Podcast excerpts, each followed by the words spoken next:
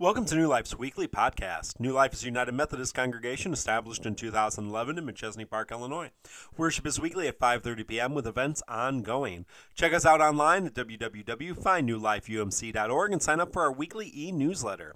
I'm your host Mark Myers, pastor of New Life, as well as our sister congregation Shirland UMC and our cooperative on-site mission, the Paper Angel Closet.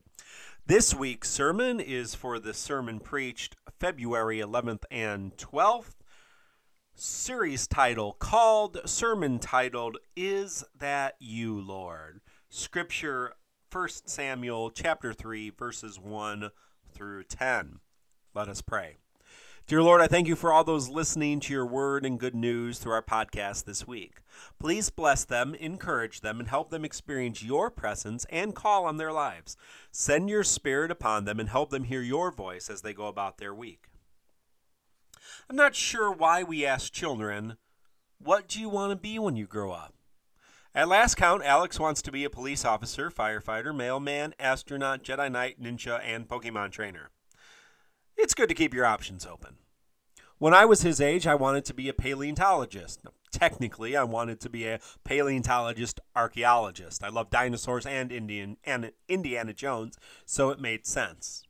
And even at six, I knew that Space Cowboy was probably not going to be a reality in my lifetime, although I'm still holding out for that one just in case. Funny thing is, even as a PK, no one really asked, Do you want to be a pastor when you grow up? Okay, maybe that's not the right question either. When we ask, What do you want to be when you grow up? We're asking about vocation, career, security, stability. We want to know our young people are planning for the future, choosing responsibly. As Christians, we should be asking another question How will you answer your call when you grow up? Last week, we began our series called Talking About God's Calling on Each of Our Lives. God is calling us into a covenant relationship to become part of God's family, a child of God. Once we accept that call, another is placed on our lives. We are called to partner with God in building the kingdom of heaven on earth. This call is for all. We are called to ministers ministry to be ministers in Christ's body, of the church.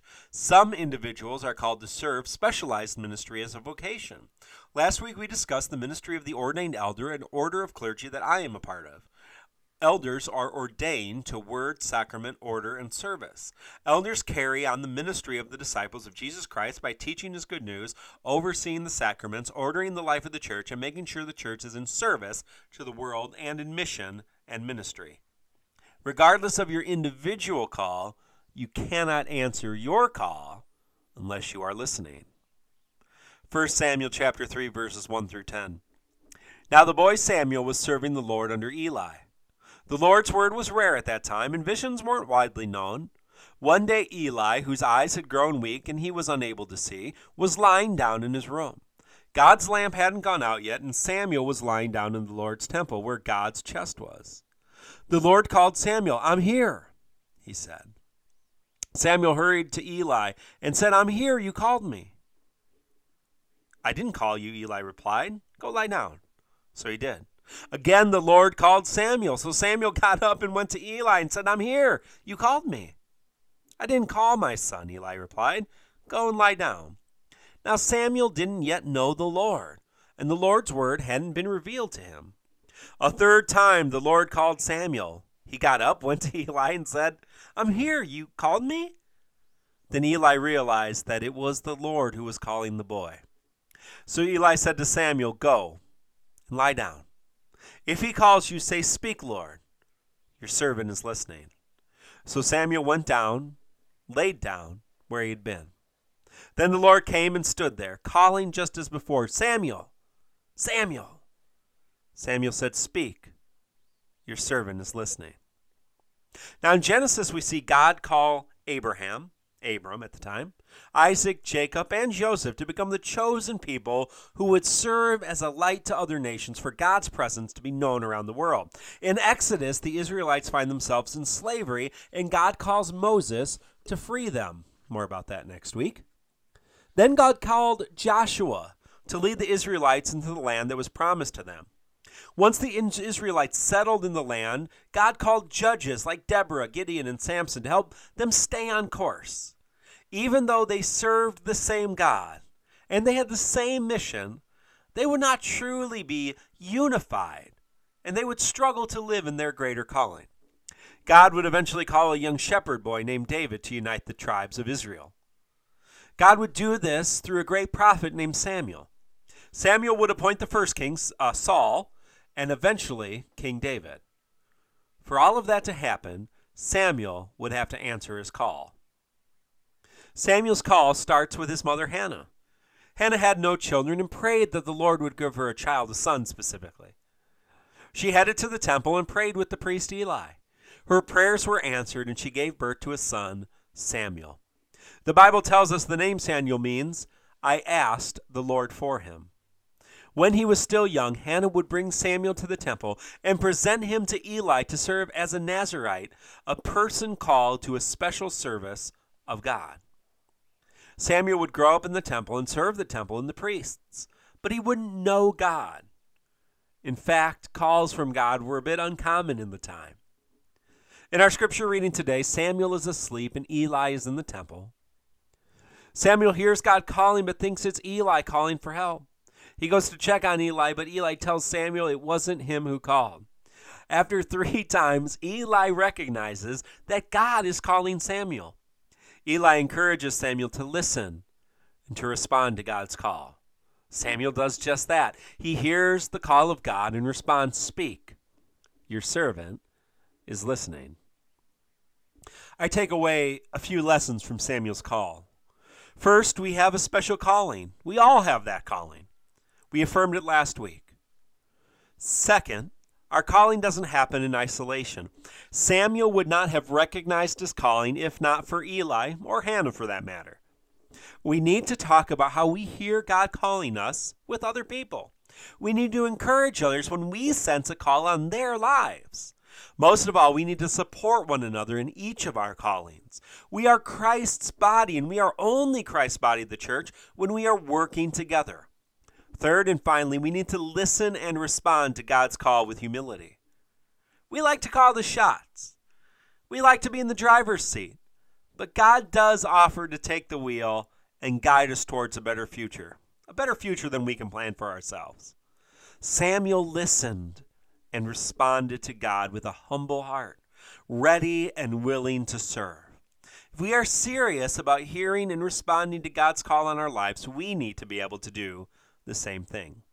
Now, today I also want to talk about the ministry of the ordained deacon. Paragraph 329 of the Book of Discipline states Deacons are persons called by God, authorized by the church, and ordained by a bishop to a lifetime ministry of word, service, compassion, and justice to both the community and the congregation in a ministry that connects the two. Deacons exemplify Christian discipleship and create opportunities for others to enter into discipleship. The work of the deacon is a work of justice, serving with compassion as they seek to serve those on the margins of society. In the congregation, the ministry of the deacon is to teach and to form disciples, to lead worship together with other ordained and lay persons. Now, deacons are ordained to word, service, compassion, and justice, which differs from the elder's ordination to word, sacrament, order, and service. Both are called to word and service. Elders are responsible for ordering the life of the church and keeping the sacraments, while deacons' call to compassion and justice makes them a bridge between the church and their community. The Order of Deacons is fairly new, dating back to the 90s. Before then, elders actually started as deacons, which we now differentiate between commissioning and full ordination. So, my father was ordained as a deacon before being ordained as an elder. I was commissioned and then ordained as a full member. Neither of those designations uh, truly envelops a deacon's call to compassion and justice. Deacons follow the same track as an elder, needing college and graduate education, and going through the process from the local church to the district and finally to the Conference Board of Ordained Ministry, as we outlined last week. Deacons are not held to the itineracy and need to be their own advocates for work inside and outside of the church. Many deacons hold jobs outside the local church, making them effective bridges between communities and churches. I have known deacons who were teachers, professors, social workers, nurses, caregivers, community organizers, police officers, and people who worked for non for profits. Some deacons hold positions in the local church as well and may serve in a variety of roles.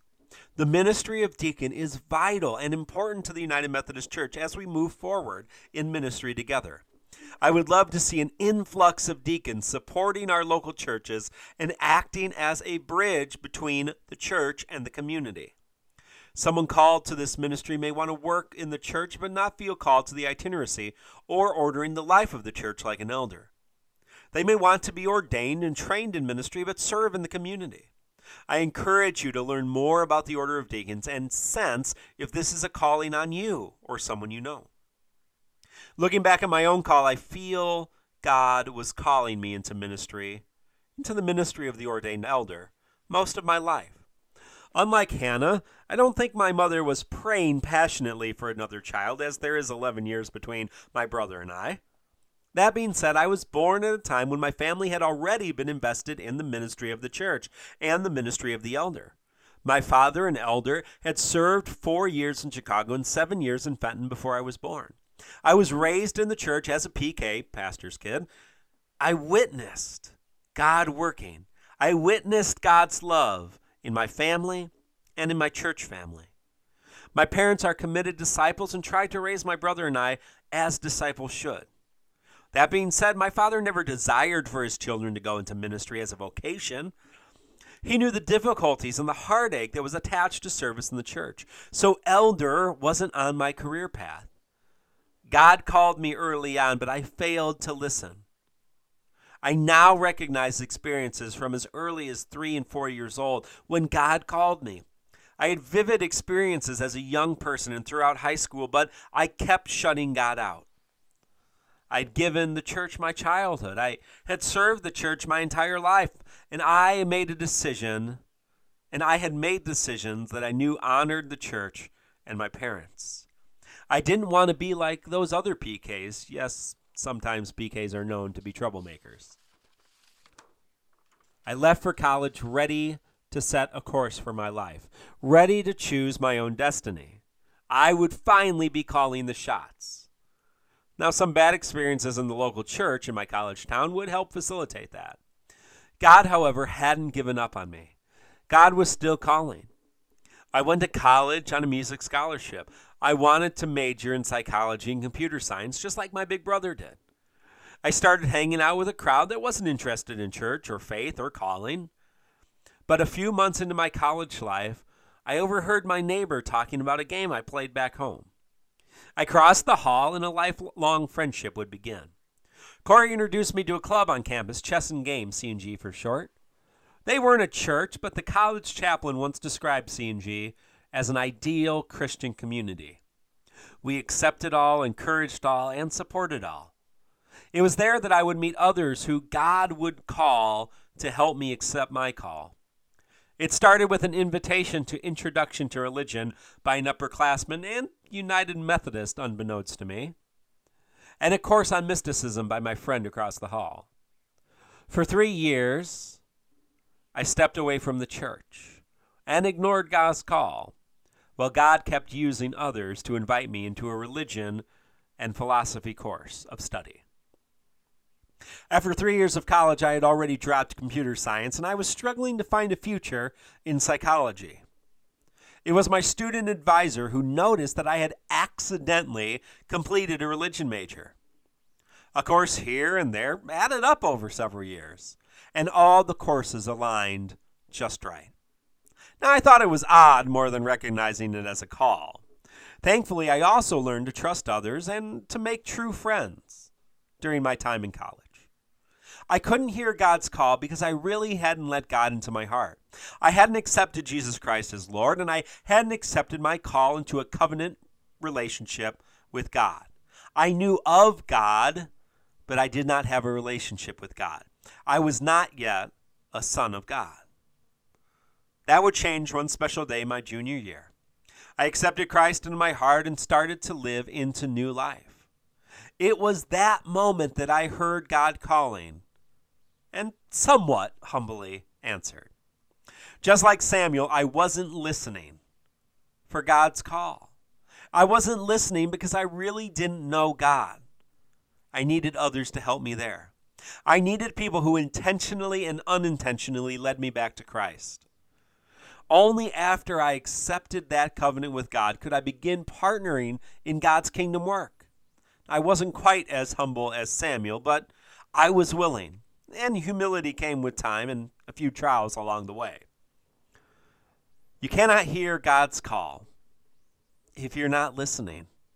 You cannot hear God's special call for you for ministry if you don't know God. So that's the first step. Listen for God calling you to adopt you into the family. If you are confident in your identity as a child of God, then listen for your work in that family. There is a special way only you can build the kingdom of heaven. There is a special thing only you can do for the body of Christ. Listen to God, to others. Talk, pray, serve, search Scripture, participate in the life of the church, the sacraments, and most of all, when you finally hear God calling, answer, speak. Your servant is listening. This has been a recording of New Life Ministry. Learn more about us at www.findnewlife.org and connect with us through our newsletter, Facebook, or Twitter. If you liked what you heard, you can like our podcast on iTunes or Google Play and share it with your friends. Also, consider supporting our Paper Angel Closet, which provides toiletries and personal care items to homeless and at risk youth, foster families and children, families of those diagnosed with cancer, refugee families, and families in need in our community. You can donate online or drop off items at New Life UMC, 8301 Mitchell Road, Machesney Park, Illinois 61115. Worship is Saturday night at 5:30 p.m. Until next week, live knowing that you are beloved child of God in heaven. Challenge yourself to share that love with all those you meet wherever you go. And realize that with the power of the Holy Spirit in Christ's body, the church, you can make a difference in your community and the world. Amen.